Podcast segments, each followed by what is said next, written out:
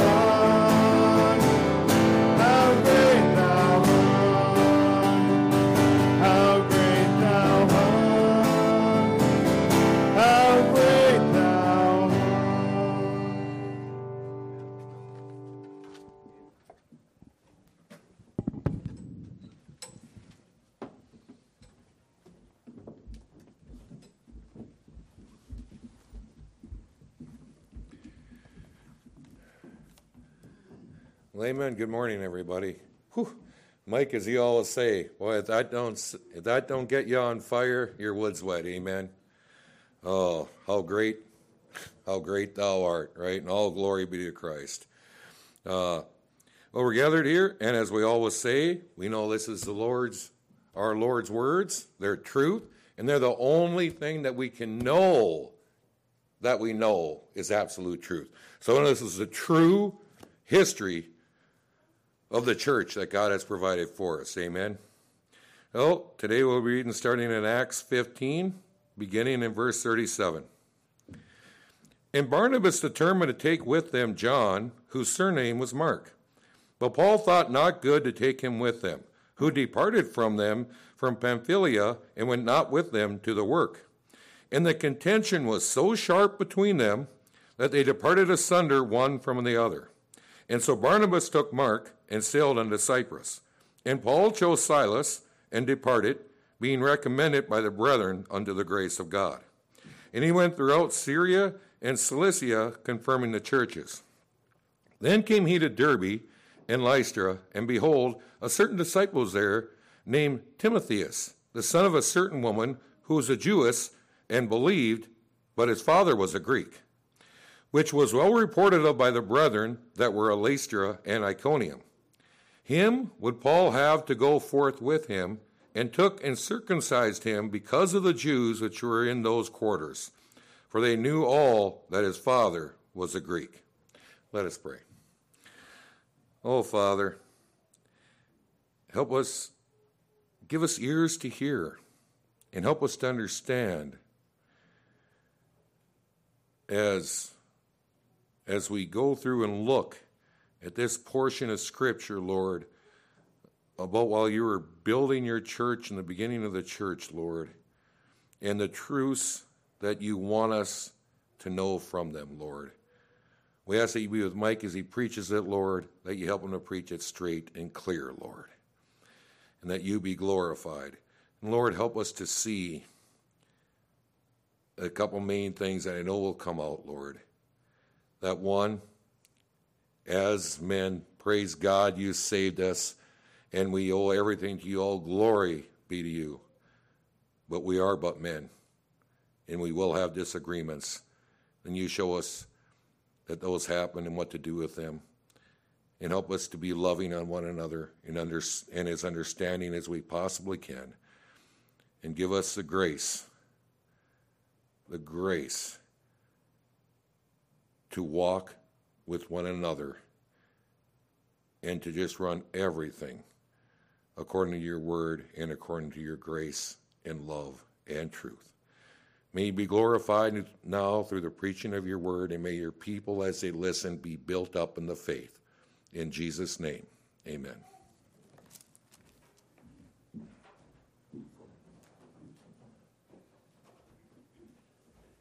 Amen. Well, again, good to have us uh, gathered together this morning with our Bibles in our hands.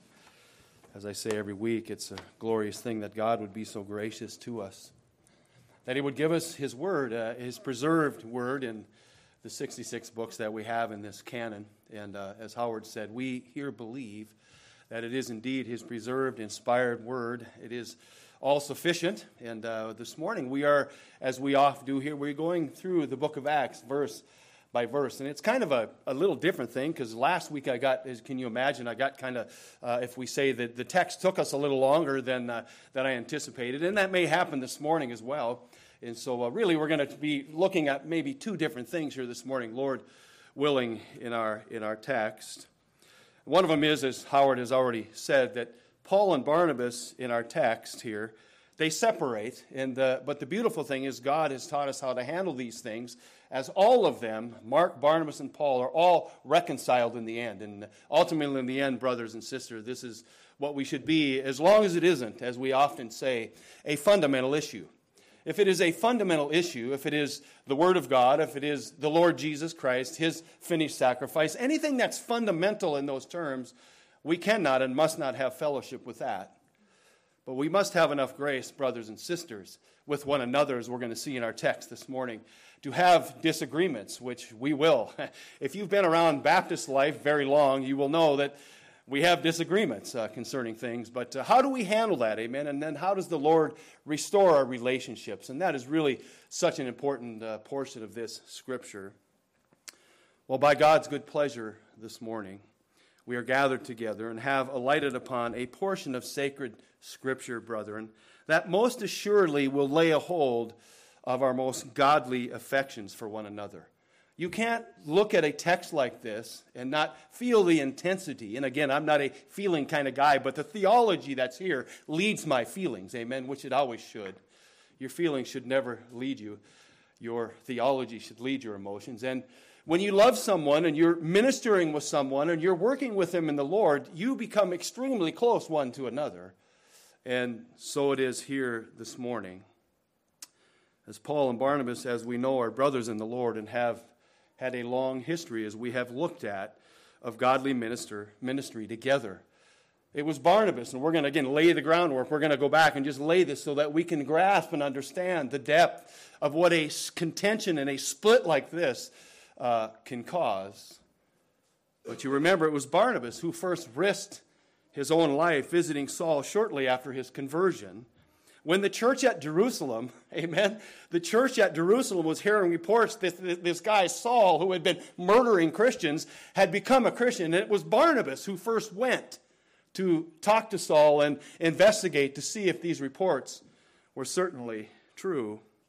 Meanwhile, the church was keeping a far distance away from this man named Saul. Turn with me. We're just going to lay the groundwork, Acts chapter 9. Again, we're going to lay this out. I want you to see again the intensity here of this relationship that Paul and Barnabas had together, ministering faithfully together in the work of the Lord as God had called them to do. But look at Acts chapter 9. Again, we want Holy Writ to speak to us this morning, not Pastor Mike's thoughts or his understanding, but what does actually, what does Scripture actually say concerning these matters?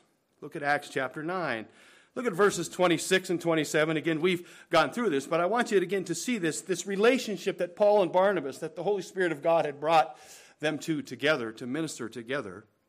Look there, if you could, word at verse 26. Look what the Bible says. And when Saul was come to Jerusalem, he essayed to join himself to the disciples, but they were all afraid of him and believed not that he was a disciple. But Barnabas took him and brought him to the apostles and declared unto them how he had seen the Lord in the way and that he had spoken to him and how he had preached boldly at Damascus in the name of Christ. So here we have again Barnabas, the first one to step up and to go to Saul. The rest of the church is afraid of him, but here's Barnabas who goes to him and then brings him to the church, declaring that it is true that he had indeed become a Christian. In fact, he had seen the Lord Jesus Christ. That was one of the stipulations to be a true apostle. An apostle of the Lord was to see him risen from the dead, and Paul certainly Saul at this time certainly fit that bill. It was Barnabas, brethren, who was sent by the apostles to explore the incoming accounts of the Gentiles who, again, were coming to Christ. And again, to understand what they were dealing with, we've looked at that and the severity of that division between Jew and Gentile and what that meant. And, but it was Barnabas who was sent to check out the reports on these Gentiles who were being saved, coming to Christ. And then what did Barnabas do? Immediately he went what? He immediately went to Troas or, to Tarsus to search for Saul. Look there, if you would, again in your Bible, where they find this. Barnabas finds this infant church, if you will, and he immediately runs to grab Saul and to have him come and help him teach there. Look at Acts chapter 11, again, as we simply just lay out the, the biblical truth concerning our text this morning and helping us to understand and grasp the, the brevity of this split that takes place in our text. Acts chapter 11. Look at verse number 20 there, if you would. And some of them were men of Cyprus and Cyrene, which, when they were come to Antioch, spake unto the Grecians, preaching the Lord Jesus. And the hand of the Lord was with them, and a great number believed and turned unto the Lord. These tidings, the tidings of these things came into the ears of the church which was in Jerusalem, and they sent forth Barnabas that he should go as far as Antioch. So again, the church, he's a faithful man in the church, and they're sending Barnabas out to investigate this glorious thing that's taking place. And look what happens there in verse 25.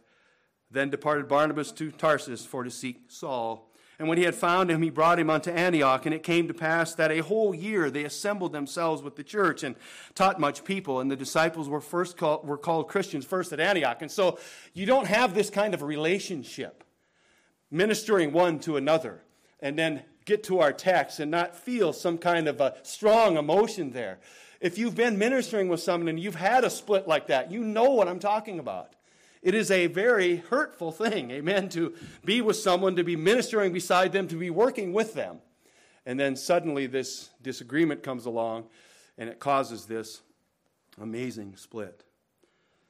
When the Spirit of God gave direction to send out the first missionary detachment, brothers and sisters, it was who? It was Barnabas and Saul the very first missionary group team that I don't, I don't even like to use that word team. The as he dispatched the Holy Spirit of God dispatches this first missionary to the Gentiles. It was Paul and Barnabas who were working together. Look at Acts chapter 13 again, just as we lay the groundwork. Look at verse number two. Acts chapter 13. Look at verse number two. Look what it says there.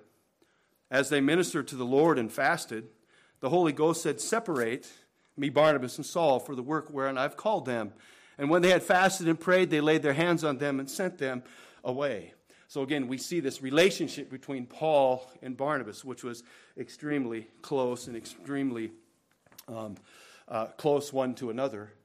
And finally, as we have recently studied, they hazarded their own lives, brethren, together. And again, the idea here is together. All of this is being done together. They are ministering together. They're being sent out by God together. They are hazarding their lives together.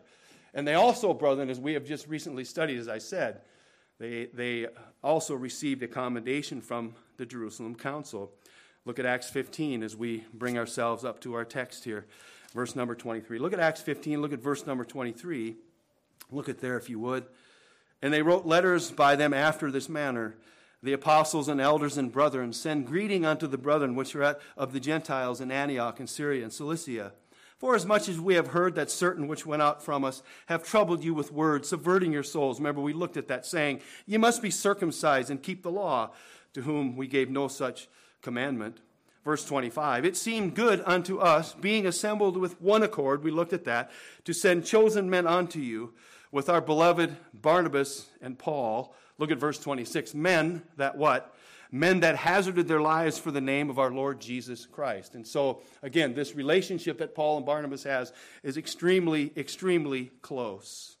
So, what is the Holy Ghost revealing to us here, then, brethren? Well, listen, we'll just, I'll give you a little brief synopsis. It is revealing in these portions of sacred scripture that we have two godly men. Paul and Barnabas were godly men.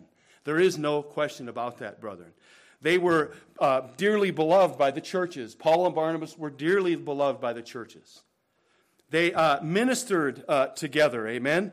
They had great persecution together. They effectually ministered deep in the trenches together. And, brethren, they have seen many people saved. It's an amazing thing. Think of that for a moment. As the church is growing and God is, is saving people and drawing people onto Himself, here's Paul and Barnabas right in the middle of it, preaching and teaching the Word of God, as we saw last Lord's Day morning.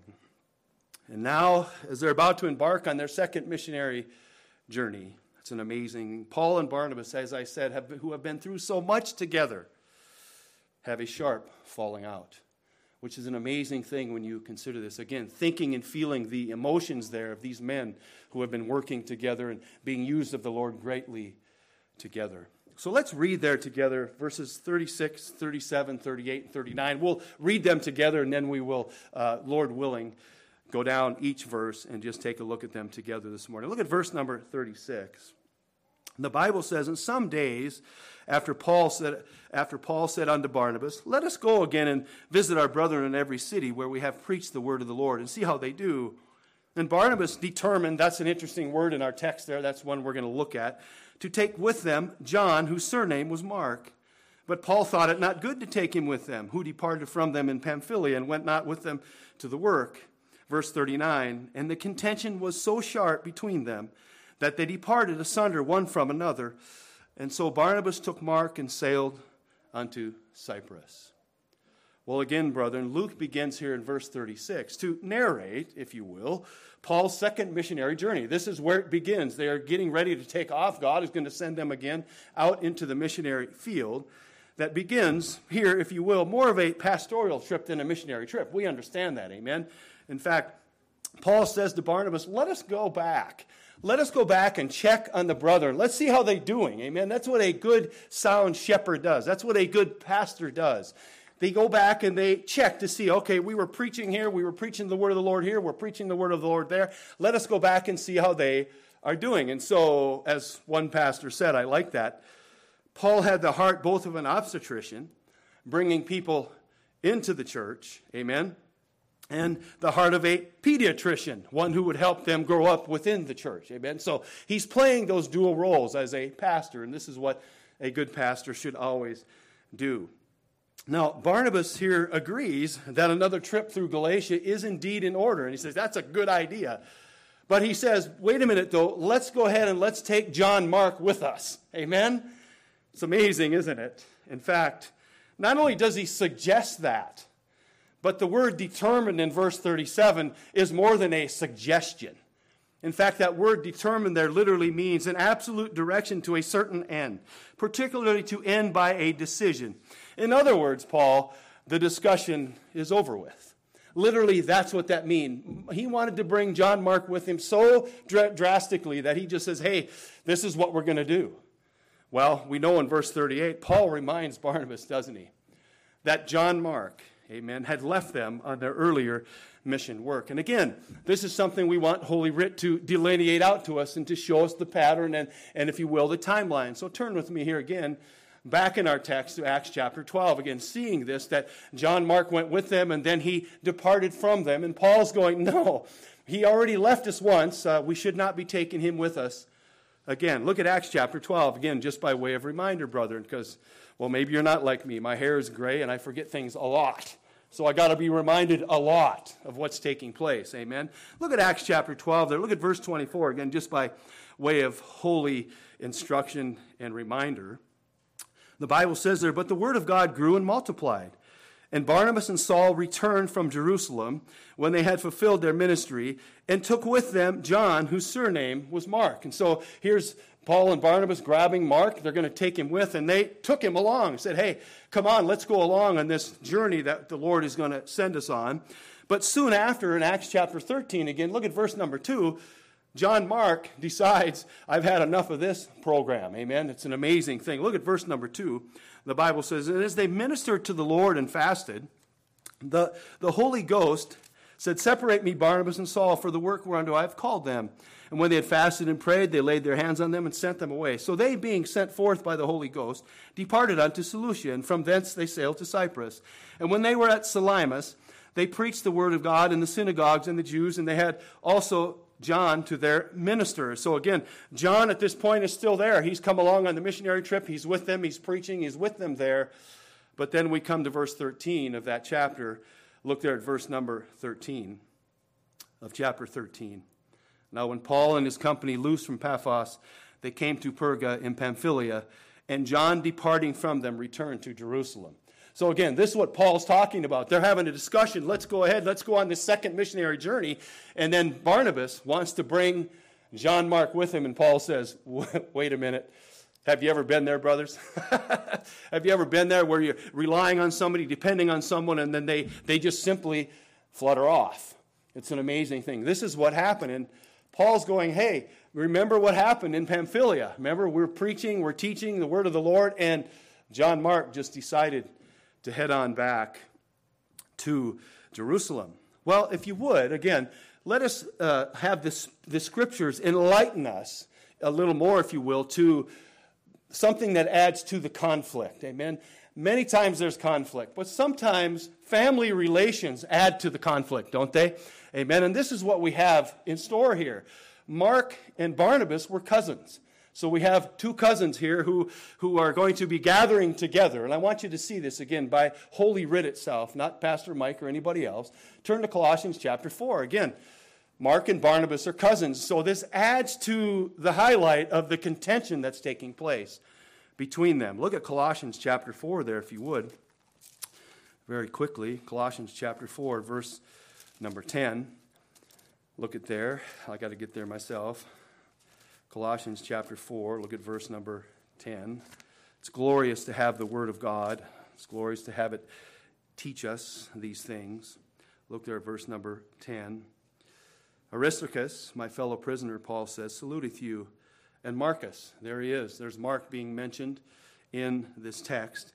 Sister's son to Barnabas. So they're sisters and they're cousins. And so, again, we see this highlighted tension, if you will, between the cousins. Touching whom ye receive commandments. If he come unto you, receive him. What a glorious thing Paul says eventually concerning Mark himself. So we see here that Barnabas and Mark are cousins, and they depart, and this contention again is tied to partially to their relationship.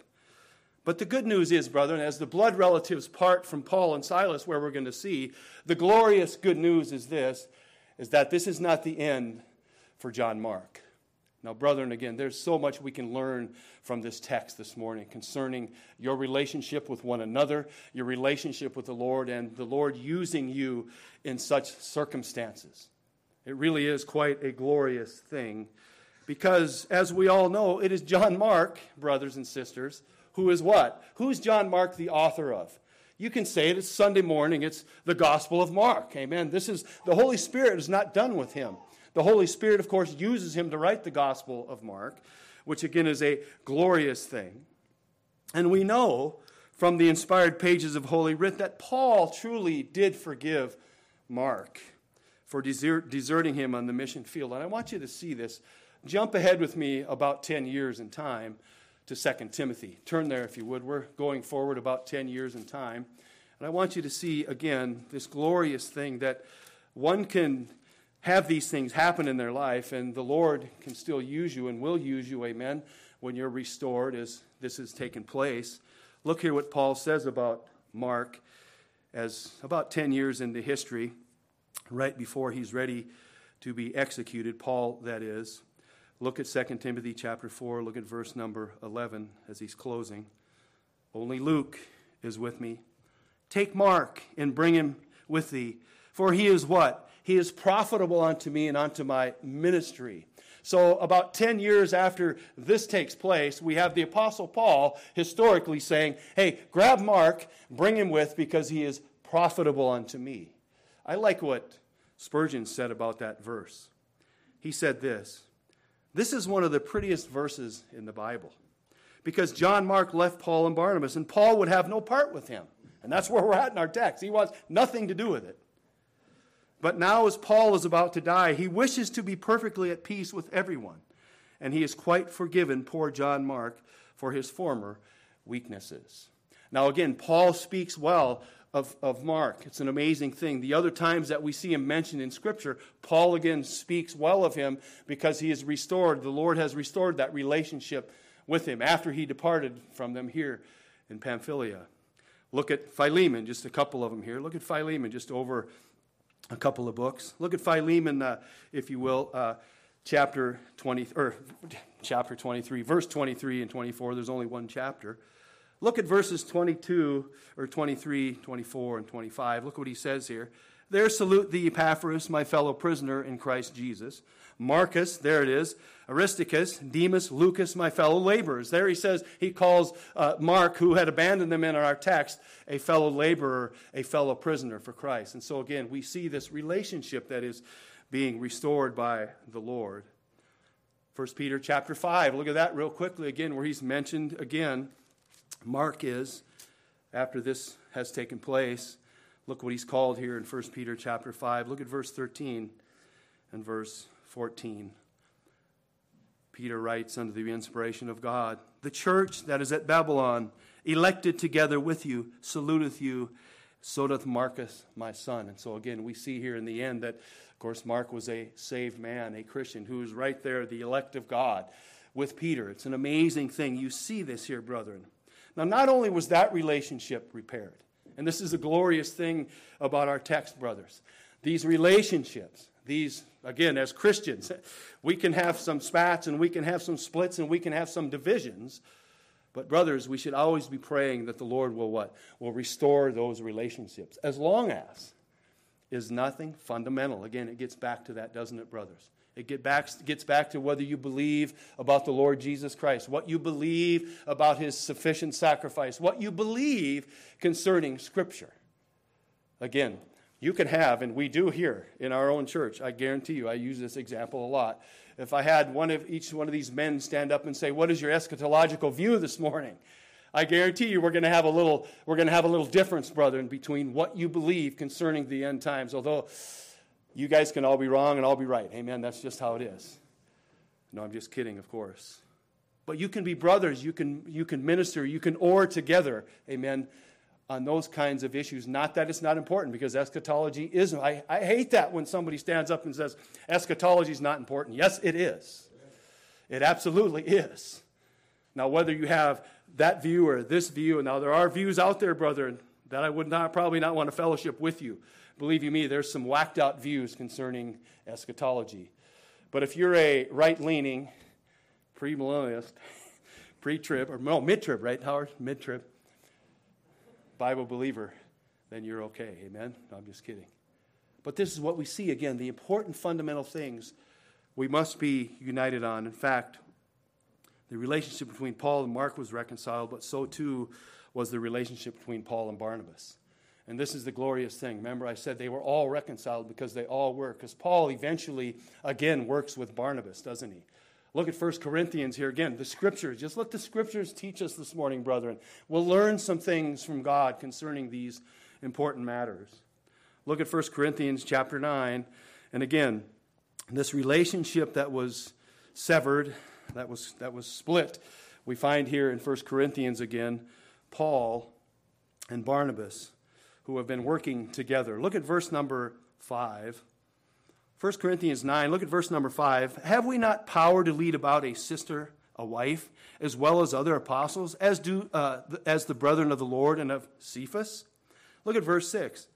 Or I only and who? Barnabas. There it is again. Barnabas and Paul were working together. Have not we power to forbear working?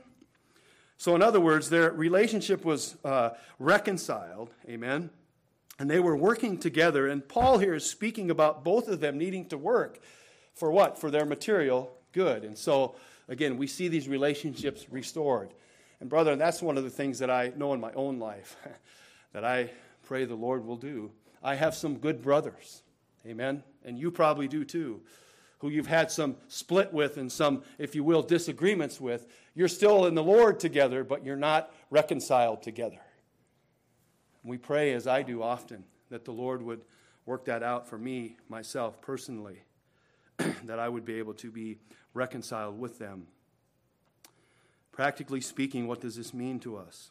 Well, literally, it means that, brothers, we can't change what happened yesterday, but we can, of course, as we move on we can learn from yesterday's sins and mistakes. And that's what John Mark did. That's what Paul did. That's what Barnabas did. They learned from what took place and they moved forward in the Lord working together, which is a most glorious thing concerning one's relationship with the Lord Himself. Now, look back there at Acts chapter 15. Look at verses 40 and 41. So we see this, this thing that takes place, and as we move along here, Look at verses 40 and 41, Acts chapter 15, verses 40 and 41. And Paul chose Silas and departed, being recommended by the, by the brethren unto the grace of God. And he went through Syria and Cilicia, confirming the churches. So again, as they parted ways, Barnabas and Mark went one way, Paul and Silas go another way. Amen. And we see here that they as Paul chooses Silas, they travel through Syria to Cilicia, strengthening the churches there. Now, Barnabas, this is interesting. Barnabas is not mentioned again in the book of Acts. It's a most amazing thing when you consider that. It is Paul, it is Silas, and it is Timotheus, who we're about to be introduced to, who you begin to see the Lord begin to use now to spread the gospel, amen, to Eastern Europe. It's an amazing thing when you think about how God does that. His tools, his instruments, he simply just chooses them. He uses one for a while, moves you out of the way, then he chooses another one, and then he moves that one out of the way. And that's what we see here. Paul, or Barnabas, again, as I said, is never mentioned again in the book of Acts. He's mentioned, as we saw here in a couple of other portions of Scripture, but never again in the book of Acts. It is Paul and Silas and Timothy. In fact, look there at 1 Thessalonians again, if you would, just to see this group together. Look at 1 Thessalonians. We see these three men as God is using them. We're going to see them also in the book of Timothy. We're going to be referring back to 1st and 2nd Timothy somewhat in the weeks to come, just because Timotheus is coming to the forefront. But look there at 1 Thessalonians chapter 1. Look at verses 1 and 2. Look what the Bible says there. Paul and Silvanus, or Silas, that's his name in the Greek, and Timotheus, unto the church of the Thessalonians, which is in God the Father and the Lord Jesus Christ. Grace be unto you and peace from God our Father and the Lord Jesus Christ. So, again, we see these three men there, right there together in Thessalonica. Look at uh, chapter, or Second Thessalonians 2. Look at verse number 1.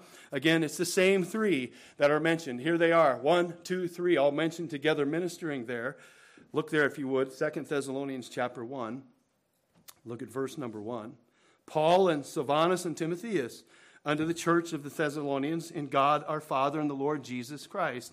Grace unto you and peace from God our Father and the Lord Jesus Christ. We are bound to thank God always for you, brethren, for as it is meet, because of your faith groweth exceedingly, and the charity of every one of you all toward each other aboundeth. Amen. That's what we want. So that we ourselves glory in you in the churches of God for your patience and faith in all your persecutions and tribulations that ye endure. So again, we see here again, these three men from this point on, God uses as, they, as the gospel is going to be spread, as I said, he uses Paul, Timotheus, and Silas. And soon, as we will see in the book of Acts, Silas then will step off to the side, and it'll be Timotheus, whom God will raise up and bring forth. Indeed, brethren, we have alighted upon a portion of Holy Scripture this morning, that most assuredly it should, if it doesn't, it should lay a hold of your godly affections towards one another. Amen. This should cause us to love one another and care for one another and do all of those one another's, amen, that the Scripture speaks of. When we especially see that something like this can take place. And it does happen, and it certainly can happen.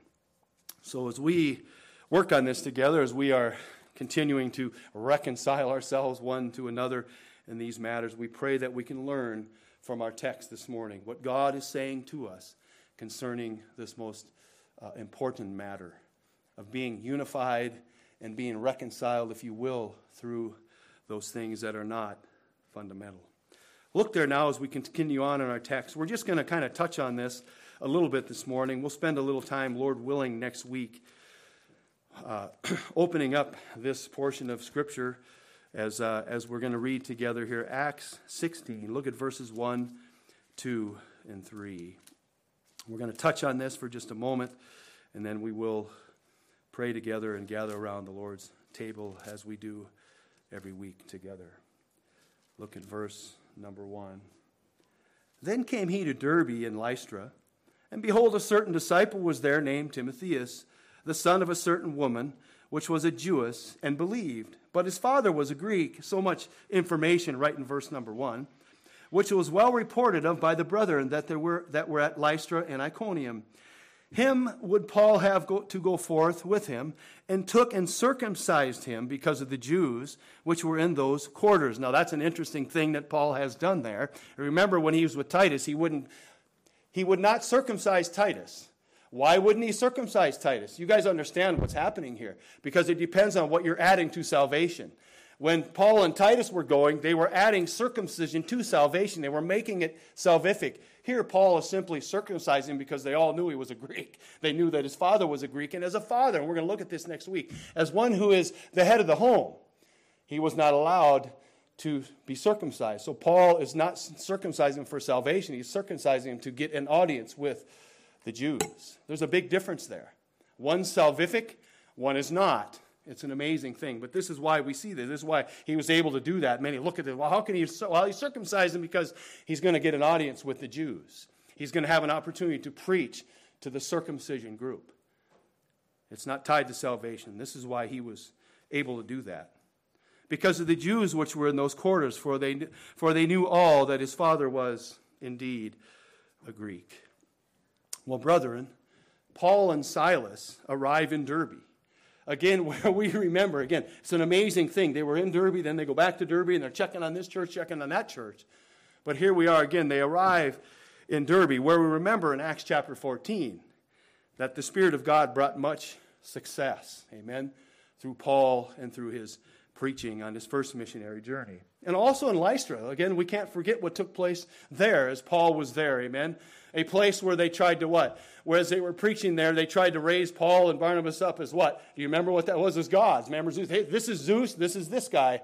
And also a place, of course, where the Apostle Paul was stoned which is an amazing thing. So he's back there again, and he's him and Silas have come through there, and when they get there, they meet this young Christian, this young disciple named Timotheus. And it is here that we are introduced to him. And the Bible tells us plainly in our text right here that he's already what? He's already a Christian. He's already a disciple, the Bible says.